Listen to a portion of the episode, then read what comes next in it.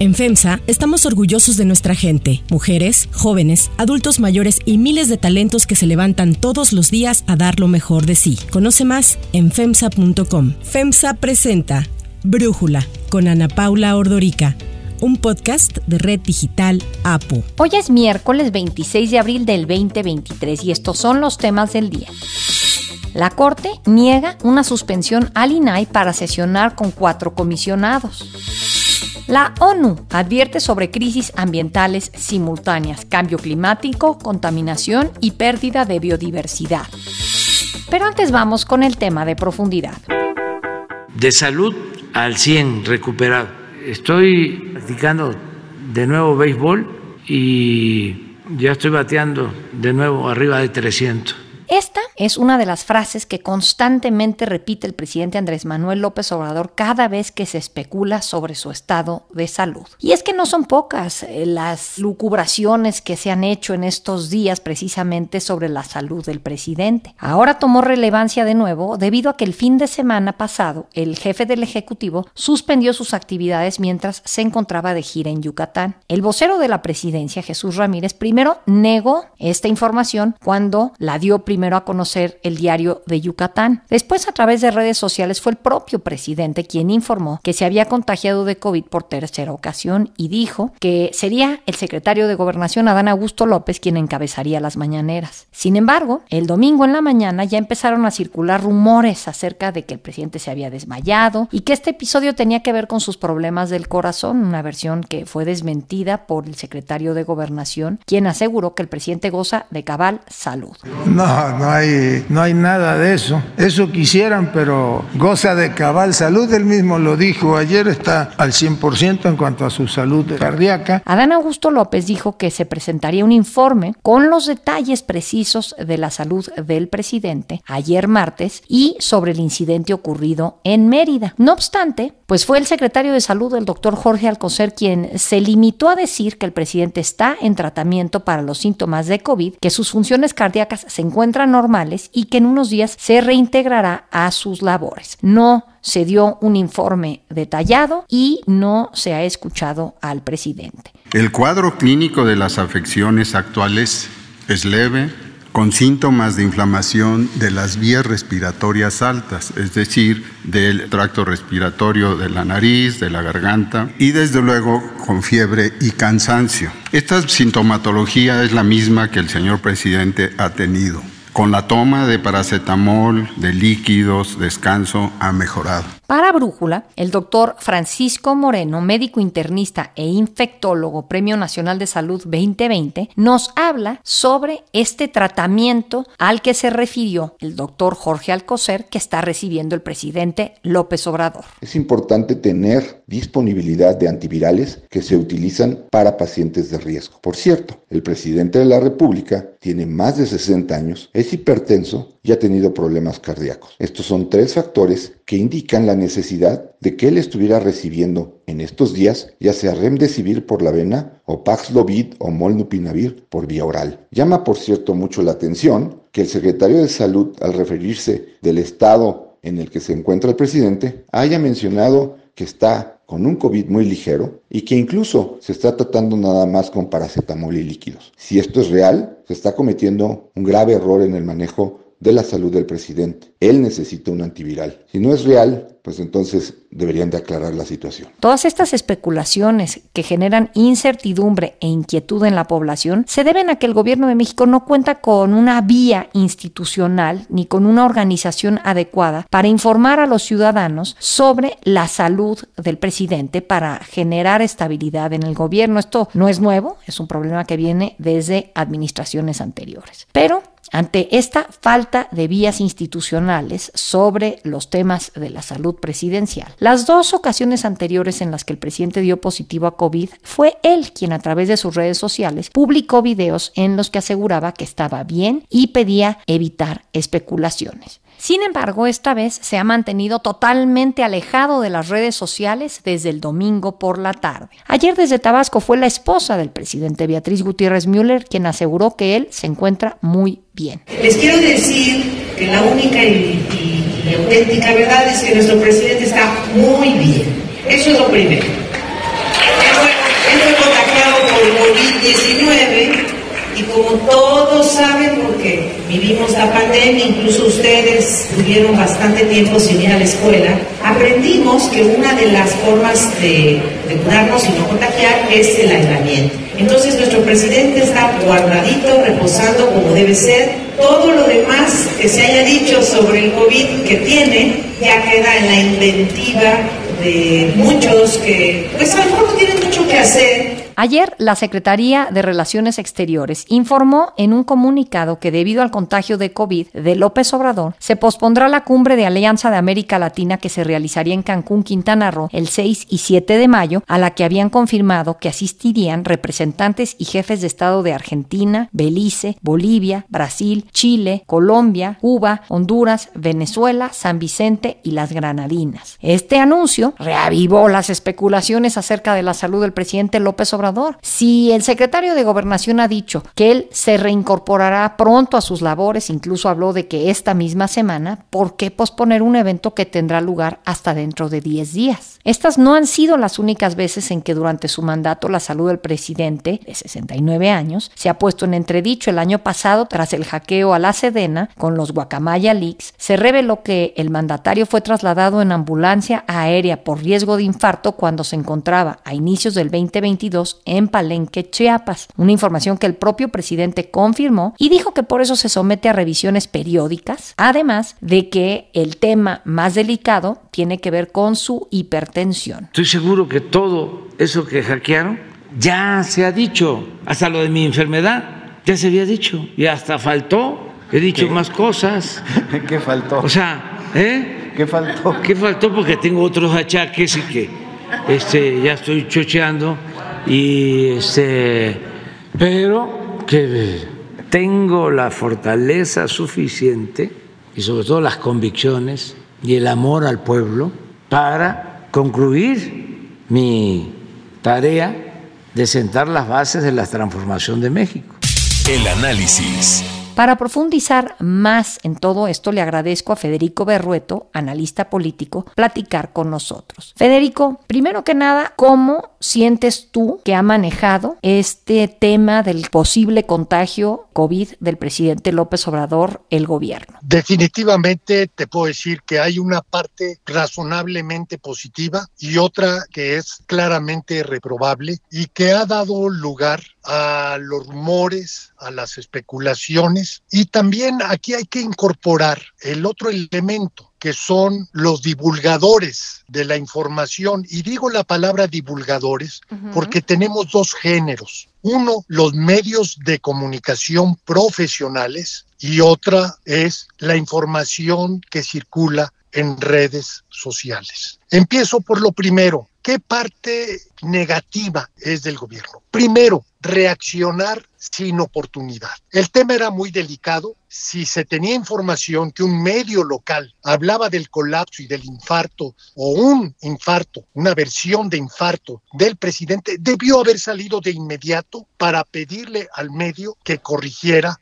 bajo el supuesto de que nada de eso había ocurrido y en su caso enviar una información precisa. Pero ¿qué fue lo que ocurrió? Hubo información mentirosa, o sea, fuera de tiempo y además información no veraz por parte del vocero de la presidencia. Y es el peor error que puedes cometer, porque una vez que circule la versión verificada de que no es cierto lo que dijo el vocero, los medios cuando se dan cuenta que la versión oficial era una mentira, van a darle credibilidad a la otra versión sin que necesariamente eso sea cierto. Y eso que ocurre con los medios profesionales, pues imagínate qué va a suceder con la información que circula en redes sociales. Así que esa parte de la información oficial se debe reprobar. Ni puede ser inoportuno, ni puede salir con una mentira. Ahora viene la otra parte, que desde mi punto de vista es positiva. El que salga el secretario de gobernación en la mañanera aclarando las cosas. Claro, lo tiene que decir a contrapelo ya de una andanada de reservas, de especulaciones, etcétera, pero esto es lo correcto, salir y decir las cosas tal cual son. Y todavía más al día siguiente, que salga un profesional de la salud, hubiéramos querido que tuviéramos un parte médico más profesional, con menos opiniones, con una verbalización más directa, pero de cualquier forma, ya es una manera de atender el tema de la salud. Ahora, parto ahora del juicio que hay que hacer a los divulgadores. Creo que en este caso muchos colegas se equivocaron. ¿Por qué? Porque como digo, el hecho que haya hecho mal su trabajo la parte oficial no convalida una versión que hasta ahora, en este momento, no se ha verificado. Yo estaba en Mérida mm. y lo primero que hice fue con distintos medios, con los recursos al alcance, convalidar la versión que daba un excelente diario, que además con un reportero experto, muy confiable, y que todo esto pues hacía pensar que era veraz la información, pero lo que quería es que tener elementos de veracidad.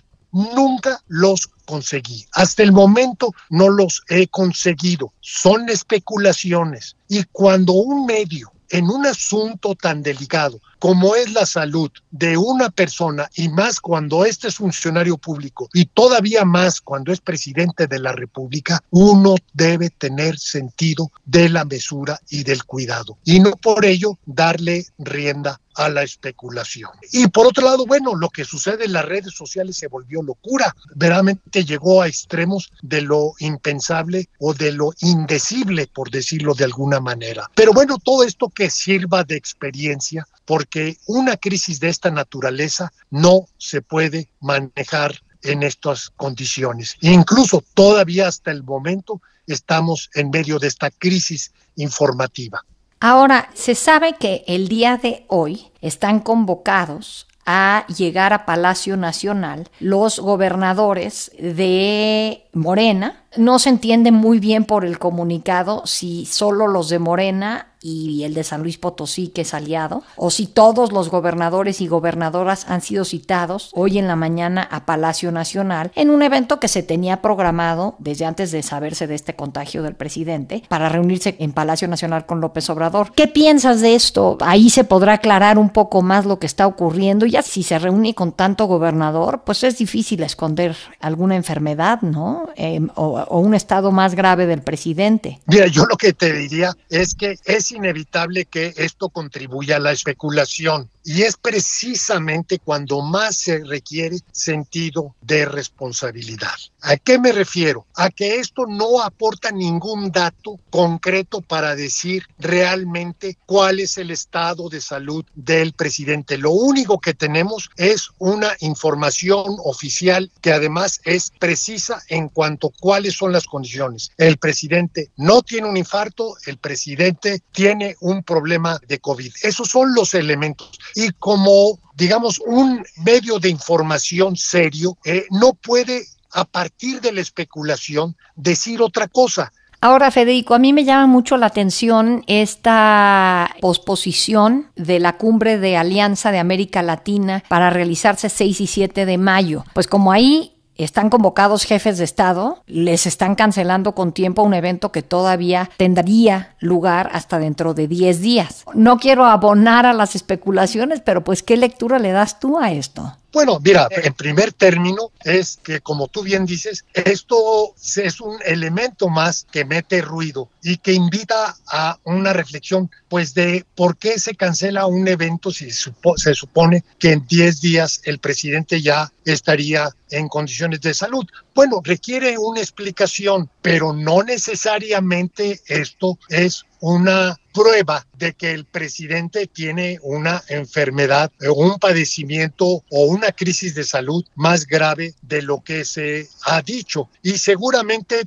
vamos a tener una explicación que a lo mejor es tan simple como una medida preventiva derivado del contagio que tuvo el presidente de COVID y en función pues del perfil de los invitados se gestionó la posposición del evento con toda oportunidad y no dejarlo a último momento. Sí quiero decirte algo, Ana Paula, que es muy, muy importante. El ambiente de polarización que estamos viviendo en el país no nos debe llevar a, sobre todo a quienes tenemos el privilegio y la oportunidad de opinar y ser escuchados, de sumarnos un tanto a esta idea de ser frívolos, ligeros o de perder rigor en la información. Estamos hablando de la salud del jefe de gobierno, del jefe del Estado mexicano. Y esto a lo que nos lleva simplemente es que seamos cuidadosos y rigurosos en el manejo de la información, que no anticipemos nada a partir, bien sea de las deficiencias o insuficiencias de la información gubernamental o de los mismos hechos que se van presentando, como es esta posposición de un encuentro de jefes de Estado de importancia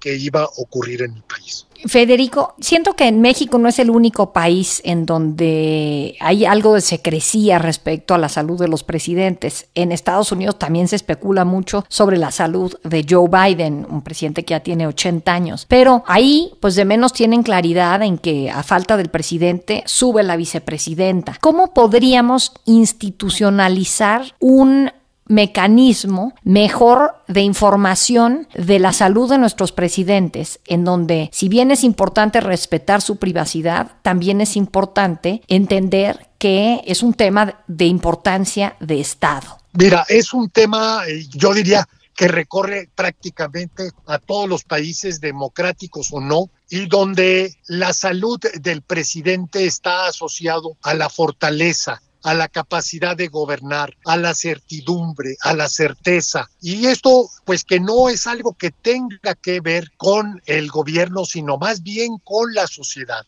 hace que la salud del presidente, sobre todo cuando hay una crisis de salud de por medio, se vuelva una suerte de tabú, de caja negra. No veo una forma fácil de institucionalizarlo, con todo que es evidente que sí hay una necesidad de que eh, la sociedad, los ciudadanos, estén oportunamente informados sobre lo que está aconteciendo con su jefe de gobierno. Es un tema de la mayor importancia, pero malamente de prácticamente todos los países han fallado en tener un esquema institucional para tener información sobre el estado de salud del jefe de gobierno o del jefe de Estado. Federico Berrueto, como siempre, muchísimas gracias por platicar con nosotros y por tu valioso análisis. Muchísimas gracias, Ana Paula. Saludo al auditorio por tu amable conducto. Si te gusta escuchar Brújula, te invitamos a que te suscribas en tu aplicación favorita o que descargues la aplicación Apo Digital. Es totalmente gratis y si te suscribes será más fácil para ti escucharnos. Además, nos puedes dejar un comentario o calificar el podcast para que sigamos creciendo y mejorando para ti. Hay otras noticias para tomar en cuenta. 1. INAI el Instituto Nacional de Transparencia, Acceso a la Información y Protección de Datos Personales, el INAI, confirmó que presentará un recurso de reclamación después de que la Suprema Corte le negara la suspensión solicitada para que el Pleno pudiera sesionar con solo cuatro integrantes. El INAI se encuentra desde inicios de mes inoperante por el veto que el presidente López Obrador aplicó a los nombramientos de dos comisionados que los senadores designaron. El proyecto por el que se negó la suspensión estuvo a cargo de la ministra Loreta Ortiz, figura cercana al gobierno federal y a la autodenominada Cuarta Transformación. El instituto advirtió que evalúa la posibilidad de acudir a la Corte Interamericana de Derechos Humanos. Así lo dijo el comisionado Adrián Alcalá Méndez. Esperamos que la ministra nos conceda la suspensión, pero si no nos concede la suspensión por alguna razón que ella tenga, presentaremos la reclamación correspondiente e incluso estamos como comisionadas y comisionados con el mandato de Estado que nos han dado ir hasta la Corte Interamericana de Derechos Humanos. Por su parte, el secretario de Gobernación Adán Augusto López defendió el proyecto de la ministra Ortiz, quien dijo dejó de lado los intereses políticos y económicos que hay en torno al INAI y celebró que no se haya permitido al instituto sesionar con cuatro comisionados. Según un audio filtrado en el que habla el titular de SEGOM, la apuesta del gobierno federal es dejar inoperante por un tiempo al INAI. El funcionario negó la veracidad de la grabación, que dijo que fue manipulada y afirmó que la designación de los comisionados era una tarea exclusiva de los senadores. Pero aún así, Adán Augusto no dejó pasar la oportunidad de golpear al INAI. Yo sostengo que el INAI es un instituto inoperante que, y basta con revisar la currícula de los comisionados, porque ha servido como botín político. 2. Crisis ambiental. La directora de la División de Ecosistemas del Programa para el Medio Ambiente de la ONU, Susan Gardner, advirtió que el planeta enfrenta tres crisis ambientales simultáneas, cambio climático, contaminación y pérdida de biodiversidad. En entrevista exclusiva con el Universal, la funcionaria explicó que el cambio climático no solo ha provocado temperaturas extremas en el mundo, sino que ha traído otros problemas como sequías e inundaciones o huracanes que afectan a mil millones de personas en todo el mundo. Ese sentido, la especialista en temas ambientales señaló que la población está padeciendo la peor sequía en cuatro décadas, lo que genera una importante disminución en la producción agrícola, provoca el desplazamiento de poblaciones y agrava la crisis alimentaria. Para Brújula, Carlos Álvarez Flores, consultor ambiental y especialista en gestión de residuos y cambio climático, nos habla sobre este llamado de Susan Gardner. Efectivamente, estamos acabando con el planeta. Y yo diría, mi forma de ver lo que ella dice cuando se refiere a las tres crisis que juntas están azotando a esta moderna humanidad. Ella dice cambio climático, yo digo calentamiento global. Ella dice contaminación, yo también puedo decir contaminación de todo, ¿verdad? Del aire, del agua, del suelo. Y ella habla también de la pérdida de la biodiversidad. Es correcto. Todo eso es cierto, lo que ella dice. Lo que a mí se me hace extraño es que nadie, me refiero a los líderes políticos del mundo, estén pues tan tranquilos, o sea que no estén preocupados por lo que estamos haciendo con el planeta y que esta voz, una voz muy autorizada como la de Susan Gardner, haga este llamado, ¿verdad? Esta alerta, esta urgencia de reaccionar pronto para detener esta depredación ambiental del planeta. De manera pues que sí, son malas noticias. Muchos hemos estado hablando de lo mismo, ¿verdad? De este daño y esta depredación de todo el planeta. Ahora lo estamos calentando y estamos sufriendo las consecuencias. Para cerrar el episodio de hoy los dejo con música de Lila Downs. Por la sombra de la ceiba se escuchó un disparo y cayó un gallo negro por la calle de. La cantante y compositora mexicana Lila Downs anunció que ofrecerá un concierto en el Auditorio Nacional el próximo primero de noviembre. Este concierto formará parte de su gira Dos Corazones. Lila Downs, de 54 años, inició su carrera en 1992. Entre sus mayores éxitos se encuentra La Sandunga, Canción Mixteca y La Llorona. Que se haga tu voluntad,